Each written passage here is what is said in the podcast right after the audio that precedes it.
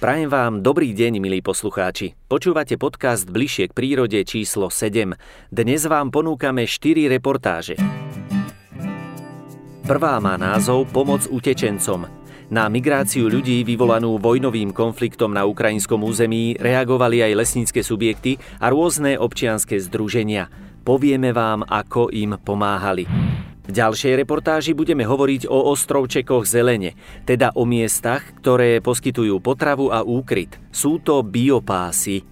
Ako, čím a kde ich založiť, aby sa z nich stali biopásy spásy? Na to vám odpovieme. Friedrich Konrád choval a cvičil farbiare. Jeho životný príbeh a silný odkaz hrdo nosia členovia klubu chovateľov farbiarov, ktorí mu nedávno odhalili pamätnú tabuľu v jeho rodnej dedine v Horňanoch. Po krátkej spomienke na Friedricha Konráda na záver podcastu navštívime lovecký zámoček Antonstál pri Trenčíne. Šéf kuchár Michal Škorec nám prezradí recept na guláš z diviaka a ešte niečo nám prezradí. A to, čo pridáva do tejto horárskej polievky. Okrem tradičných korenín, leča a zeleniny aj jednu naozaj netradičnú ingredienciu. Počúvajte nás až do konca a dozviete sa akú. Spoza mixážneho pultu vás zdraví Martin Kučmín a od mikrofónu Ľubo Kľúčik.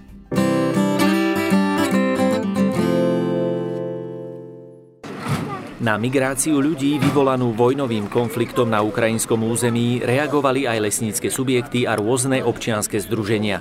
Toto organizuje občianske združenie Priaznivci Pustého hradu vo Zvolenie plus Lesy Slovenskej republiky, ktoré nám poskytujú ubytovanie, kde máme hlavný stan a takisto súčinnosť s ďalšími vecami, najmä odštepný závod e, Vyhorlat, ktorý sídli vo Vranové.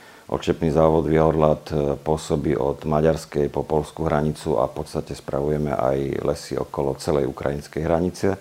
Kapacity nášho odštepného závodu v úvode boli okolo 80 miest e, na ubytovacích zariadeniach, avšak tým, že máme veľa administratívnych budov a budov, ktoré poslúžia k obospodáreniu lesného majetku, tak sme čas kancelárskych e, priestorov vypratali, vypratali sme administratívne budovy tam, kde sú primerané hygienické podmienky. Na spolupráci s krízovým štábom sme doplnili takými mobilnými lôžkami. Operatívne to vieme ešte o nejakú stovku zdvihnúť v prípade takej aktuálnej potreby. Ubytovanie využili stovky ľudí, ktorým lesníci pripravili aj jedlo. Aby sa mali čo najesť, aby mali nejakú polievku, ktorú tu varíme. Každý deň varíme okolo 130 litrov tej polievky, čiže možno nejakých 400 porcií, plus varíme čaj teplý, varíme kávu a to v našom stámku tým ľuďom ponúkame. Takisto, čo sme doniesli, nejaké e, keksy, sladkosti a ďalšie veci, džúsy, čiže to im tam dávame ako také balíčky prvej pomoci, ale hlavne je ten záujem o to nejaké teplé jedlo a o tú kávu a o ten čaj, aby niečo do seba dostali pretože sú sústredení tu z hranice, sú odvážaní na také zhromaždisko pred kultúrnym domom v Ubli, kde vlastne oni potom čakajú na ďalší presun, či už do Čiek, na Slovensku, do Maďarska, do Polska, do rôznych, do rôznych častí. Hej, a tam, kým čakajú, tak vlastne my poskytujeme túto, túto humanitárnu pomoc. В своей жизни я сталкивалась с бомбардировками, это было в 2014 году. Vo svojom živote som už zažila bombardovanie v roku 2014. Dlho sme nechceli odísť a opustiť svoju krajinu, pretože mám rada svoje mesto Luhansk, som rodená Luhančanka. Ale aby som zachránila život a zdravie seba a svojho dieťaťa, sme tu. A veľmi ďakujeme za všetko. Спасибо вам большое. Štátny podnik disponuje veľkým množstvom ubytovacích zariadení. My sme okamžite tieto zariadenia ponúkli bezodplatne týmto ľuďom, pretože poskytnúť im strechu nad hlavou je to najmenej, čo im v tomto ťažkom čase môžeme poskytnúť. Ide hlavne o ženy a deti, takže štátne lesy pripravili v tom prvom kole cez 600 ubytovacích kapacít na celom Slovensku a túto kapacitu sa snažíme neustále zvyšovať, aby teda tí ľudia mohli skloniť hlavu. Pretože v tejto fáze ide o ľudí, ktorí nechcú na Slovensku zotrvať. Sme pre nich nejaká tranzitná stanica. Rovnako sme vyhlásili humanitárnu zbierku. Na jednotlivých závodoch sa zhromažďujú základné potraviny, ktoré budeme doručovať na štátnu hranicu. Pomoc využili aj Iránci, ktorí odchádzali z Ukrajiny domov.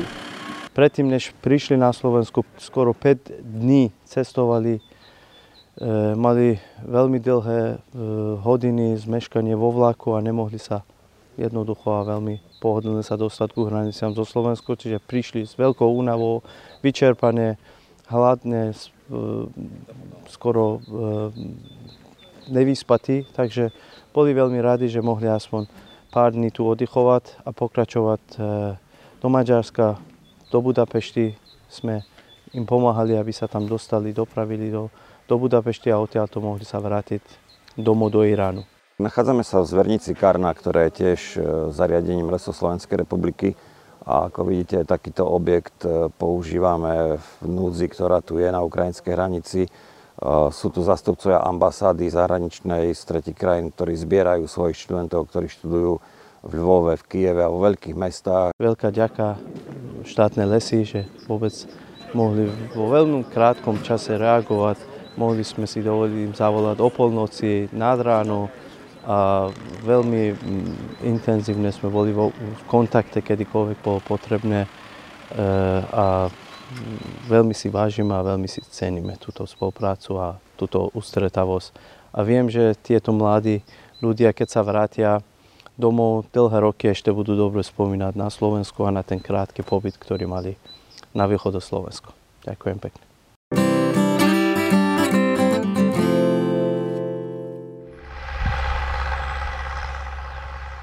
Biopás je prúhové políčko široké 6 až 12 metrov na okraji alebo uprostred pôdneho bloku. Rastie v ňom pohanka, proso, lupina alebo obilniny.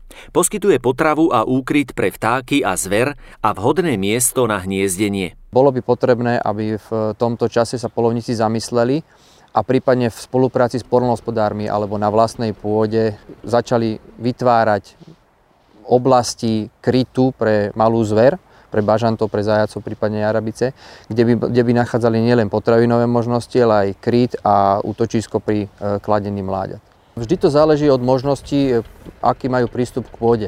Ak majú nejakú pôdu vo vlastníctve, polovníci ako fyzické osoby, je vždy možné dohodnúť sa s polnospodárom o nejakom vyčlenení. E, viacej osôb sa môže spojiť, aby to dávalo väčší celok dokopy a dohodnúť sa s polnospodárom, kde, na ktorom mieste bude táto pôda vyčlenená tam osiať e, nejakým vhodným osivom túto plochu. Samozrejme tam, kde nie je takáto možnosť, ale sú tam nejaké aleje alebo e, polnohospodár má záujem niečo spraviť pre krajinu, je možné dohodnúť sa vysiať biopásy o šírke 6 až 12 metrov a dĺžke minimálne tých 200 metrov, aby to bolo zaujímavé pre tú zver ako kryt a e, týmto spôsobom pomôcť e, či už malej zveri, alebo aj diverzifikovať krajinu a spraviť ju zaujímavejšiu aj pre oko človeka bežného návštevníka. Náklady spojené s výsadbou políčok alebo biopásov nie sú zanedbateľné. Pomoc ponúka strategický plán rozvoja v poľnohospodárstve. Kde sú uverejnené aj e, ekoschémy, ktoré práve niektoré z nich cieľia na diverzifikáciu a zvyšovanie biodiverzity krajiny týmto spôsobom. E, je tam možnosť maximálneho osievania parciel na, 50, na ploche 50 hektárov alebo v chránených vtáčich územiach e, vysievať parcely o veľkosti maximálne 20 hektárov a tieto parcely rozdeľovať biopásmi. Táto ekoschéma je dobrovoľná, čiže polnospodári sú, majú možnosť sa do nej zapojiť, avšak bude nejak finančne zvýhodnená oproti normálnemu polnospodárskému obhospodarovaniu. Koľko to bude momentálne ešte nie je presne jasné a preto poslúži dobrá rada. Peter Kašák a jeho kolegovia v občianskom združení Zeleň ich poskytujú poľnohospodárom a poľovníkom, ktorí chcú ozeleňovať krajinu. Podarilo sa nám už aj úspešne realizovať nejaké e, takéto e, projekty. Minulý rok sme v PZ Mojzesovo aj zabezpečili časť osiva potrebného pre vysiatie týchto políčok. Aj sme sa boli pozrieť a podelili sme sa na tej výsadbe a kontrole vlastne rastu tých plodín. Treba počítať s tým, že e, v minulom roku sme túto zmesku zasadili. Na jeseň bolo pozorovaná prítomnosť bažantej zvery a zajačej zvery, takisto srnčej v tomto poličku, avšak netreba mať veľké očakávanie hneď v prvom roku, nakoľko, ako som už povedal, v prvom roku zver si na toto poličko zvykne a až v druhom, treťom roku je možnosť, že tam vlastne vyvedie mladaje alebo bude hniezdiť ten bažant. Takže zvýšená koncentrácia zverí tam môže byť až v druhom, treťom roku. Vysádzanie biopásov pomáha nielen bažantom a zajacom, ale všetkým živočíchom v poľnohospodárskej krajine.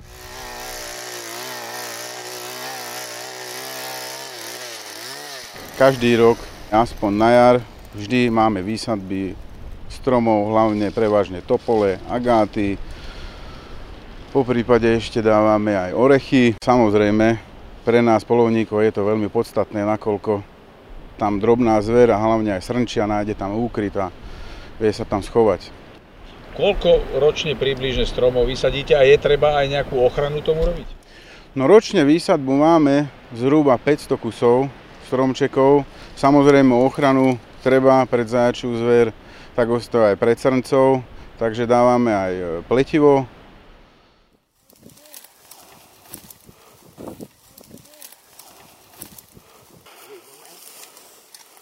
Z akých zdrojov financujete túto činnosť? Financujeme to iba z našich členských príspevkov, čo my samozrejme každý rok sa vyzbierame a z toho sú potom to dotované. No odzvuky máme niekedy od dedinčanov samozrejme, od ľudí, ktorí chodia do prírody, vidia, že polovníci nielen strieľajú, ako široká verejnosť to iba vníma, ale samozrejme vidia, že robíme aj pre tú zver a hlavne pre prírodu aj niečo dôležité a prospešné. Polovníci sú v podstate jediní, ktorí vo veľkom množstve, nás okolo 60 tisíc, manažujú krajinu, aj tých polnospodárských nížin vysádzajú aleje a zvyšujú biodiverzitu tej krajiny, tým, že každoročne sa starajú, aby tá zver, či už polovná, ale aj nepolovná, mala nejaké lepšie prostredie, lepšie podmienky na svoj život. E, tým, že sa zlepší životné prostredie pre polovnú zver, čiže zajac, bažant napríklad, tak tým sa zlepší životné prostredie aj pre e, chránené druhy, ako je napríklad jarabica. Mnohé druhy vtákov, ktoré hniezdia na zemi, mnohé druhy živočíchov polnospodárskej krajiny, e, či už sú to raticová zver, alebo sú to drobné bestavovce, stavovce a tak cicavce a tak ďalej. Takže vlastne zvyšovaním tej uživnosti krajiny a zlepšovaním krajiny pre malú zver z polovnického hľadiska výrazne pomáhame aj ostatným druhom zvery. Na jednej strane je ochota poľovníkov pomáhať prírode, ich snahu však limituje legislatíva a preto ďalšia dobrá rada. Samozrejme, vždy, keď robíme niečo s pôdou, hlavne v polnospodárskej krajine, treba sa pozrieť do katastra, komu tá pôda patrí. Či to je spoločná pôda cez pozemkový fond, alebo je to pôda obcí, a miest, alebo je to v súkromnom vlastníctve. Tam vždy potom prichádza k jednotlivým rokovaniam a dohodám s tými danými vlastníkmi, či sa dá alebo sa nedá niečo z tohoto pôdu robiť. Druhou podmienkou, ktorá je ukotvená v legislatíve, je vlastne e, možnosť a nemožnosť vysádzania drevín na polnohospodárskej pôde. Závisí to zase od bonity danej polnohospodárskej pôdy, aby sa nám polnohospodárska pôda nestrácala výsadbou. A takisto e, je vyhláška o inváznych drevinách, na ktorú treba prihliadať, aby sa nesadili druhy, ktoré nie sú žiaduce. Čomu je treba venovať zvýšenú pozornosť? Tvorbe prostredia pre život zvery alebo príprave krmiva na obdobie núdze?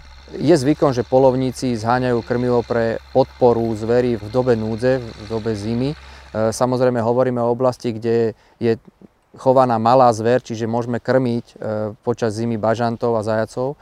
Avšak e, je otázne, že či e, sa neoplatí radšej vytvoriť prostredie pre tú malú zver na úkor toho, že máme vlastnú pôdu prenajatú v družstve a berieme len e, tantiemy v podobe krmiva, pretože potom tým krmivom nemáme čo v zime krmiť, keďže tá zver nemá podmienky na to, aby sa ukryla, na to, aby vyhniezdila alebo nakladla mladé.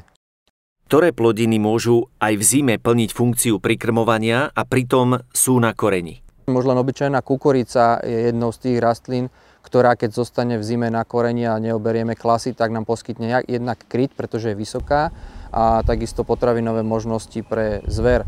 Sú to rôzne napríklad potraviny ako círok, ktorý takisto e, v zime je vhodným aj krytom, aj, aj dostatkom potravy pre bažantov.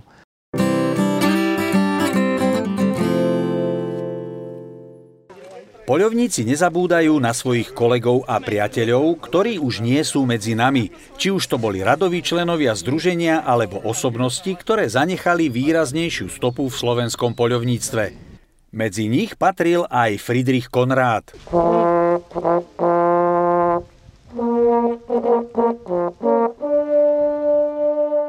Ukazoval v praxi, ako, aký význam má ten farbiar. A začal, začal to, dal by sa povedať, odborne riadiť ten chov, pomáhal tým ľuďom a tým vlastne založili neskoršie klub a tým e, ukázali význam toho farbiara. Počet členov je v súčasnosti necelých 700 a chovajú okolo 1500 jedincov bavorského a hanoverského farbiara. Farbiarom sa Friedrich Konrád venoval celý život. Vychoval nielen množstvo psov, ale aj kinológov. Na sklonku minulého roka mu klub chovateľov farbiarov odhalil pamätnú tabuľu. Na Frici Báčiho si zaspomínali mnohí jeho kolegovia a kamaráti. Bol to nenáročný človek, spoločensky veľmi príjemný, svedomitý ako lesník, bol príkladom pre mladších kolegov a nebol nikdy namyslený. Za 5 rokov základnej školy v tej dobe ľudovej u židovského rabína sa naučil slovom a písmom maďarský, slovenský aj nemecký. To bolo obdivuhodné. Vždy spomínal lásku na týchto ľudí a jednu časť tej rodiny dokonca pred e, deportáciou priamo do Nemecka, do tých táborov zachránil. Ľudský rozmer Friedricha Konráda, jeho úprimný záujem o druhého človeka je mementom pre jeho mladších kolegov. Pán Konrád bol veľmi taký precízny človek, dá sa povedať, že absolútne kľudnej povahy. A keď začala téma farbiar a vôbec táto kinológia, tak s ním bolo o čom rozprávať. To boli veľmi, veľmi dá sa povedať, také vzácne debaty, ktoré hovorím, som zažil a som rád, že mal som možnosť sa s nimi stretnúť. Čo sa týka môjho osobného prvého stretnutia s pánom Konrádom, no tak to som bol ešte malý chlapec, lebo môj otec nebohý, on s ním, dá sa povedať, pracoval bez mála 20 rokov. A takisto doviedol aj môjho otca ako k tej farbiarčine, spolu chodievali na súťaže v rámci celého Československa. Spolu väčšinou cvičili, no ale tým hnacím motorom bol pravda Friedrich Konrad.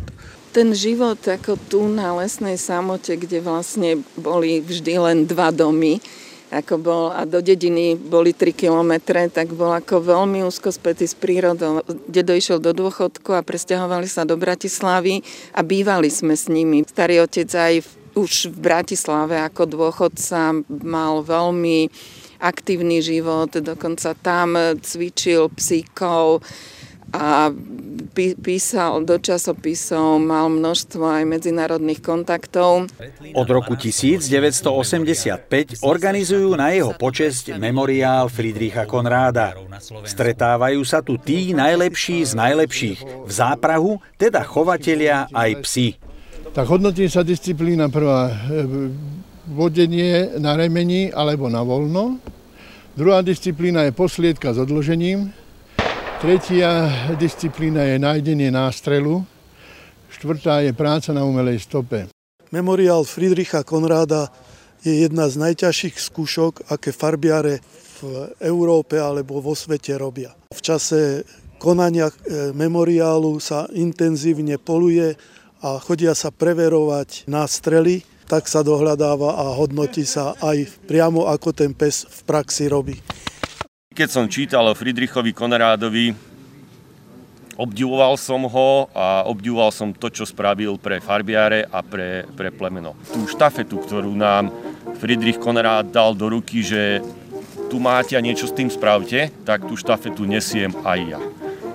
A Zase po nás prídu druhí, mladší, ktorým odozdáme toto naše remeslo a verím tomu, že ho úspešne budú niesť ďalej. Čo je veľkou výzvou pre chovateľov, pretože kvalita farbiarov na Slovensku je vysoká, s čím by bol Friedrich Konrád určite spokojný.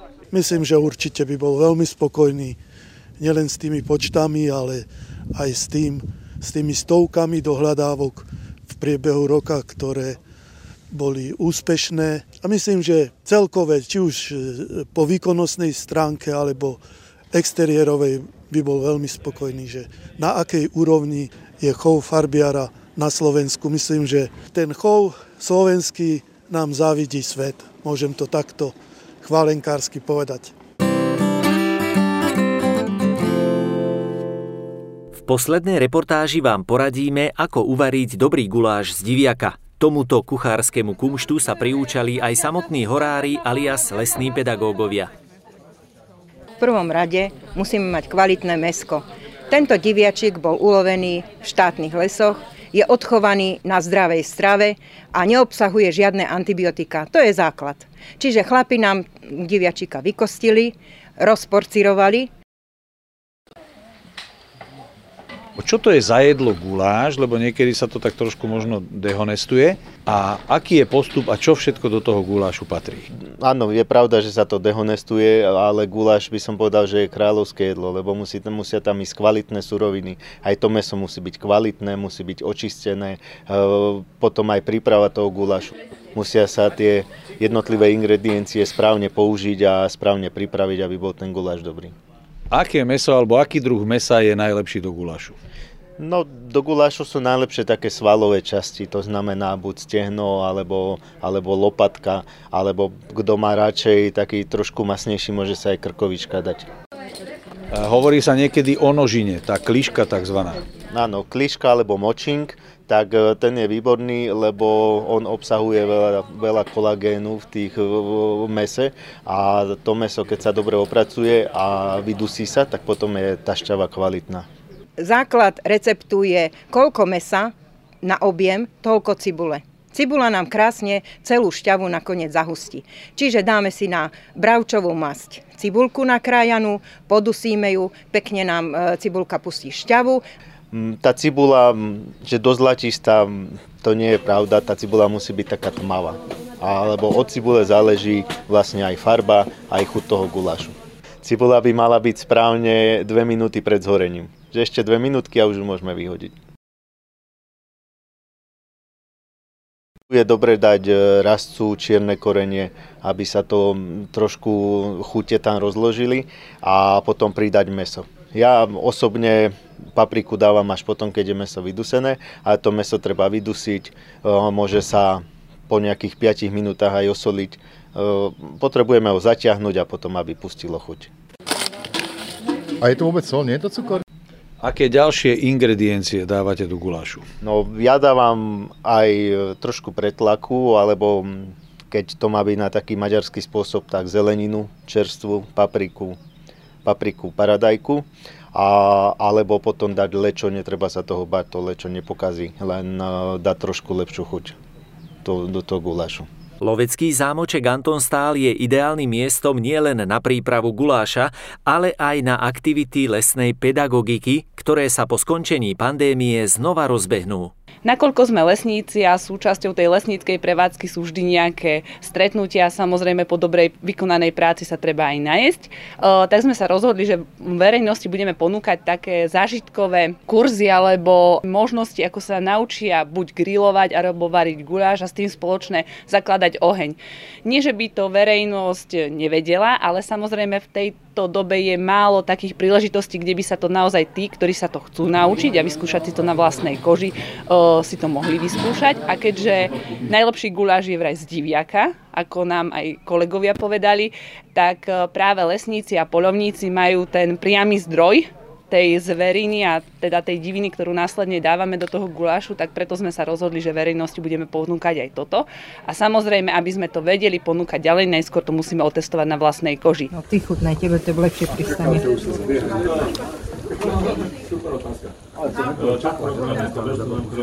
No, ešte je surový. Čo nesmie chýbať v guláši? No samozrejme cit. S citom uvarené a dobrá partia, kedy sa zídeme, e, zabavíme sa, trošku pokecáme, každý povie nejakú príhodu, a vtedy je ten gulašik najlepší. Však tak, tak vedia, že na to máme. Šéf kuchár Michal odporúča guláš a divinu zaradiť do jedálnička. A to nielen počas zimného festivalu jedla, ktorý pripravujú v Loveckom zámočku, ale počas celého roka. A na záver sme sa od neho dozvedeli aj jedno tajomstvo. Verili by ste, že do guláša sa pridáva čokoláda? Čo sa týka lesníckých gulášov, tak e, niekto pridáva huby, pridávajú sa lesné plody, príklad také brusnice, kľudne sa môžu dať, alebo slivkový lekvár do gulášu sa dá. Ja osobne mám takú jednu fintu, že dávam tam trochu horké čokolády. Ono to skôr ešte viac výrazní chuť toho mesa. Jadivinu doporučujem, určite je to kvalitné meso a to meso je, aj má svoju špecifickú chuť. A to bola posledná informácia dnešného podcastu Bližšie k prírode číslo 7. Hovorili sme o pomoci pre utečencov, biopásoch, Friedrichovi Konrádovi i recepte na guláš z diviaka. Reportáže si môžete vypočuť, ale aj pozrieť na web stránke www.halali.sk. Ďakujeme vám za pozornosť, buďte s nami bližšie k prírode.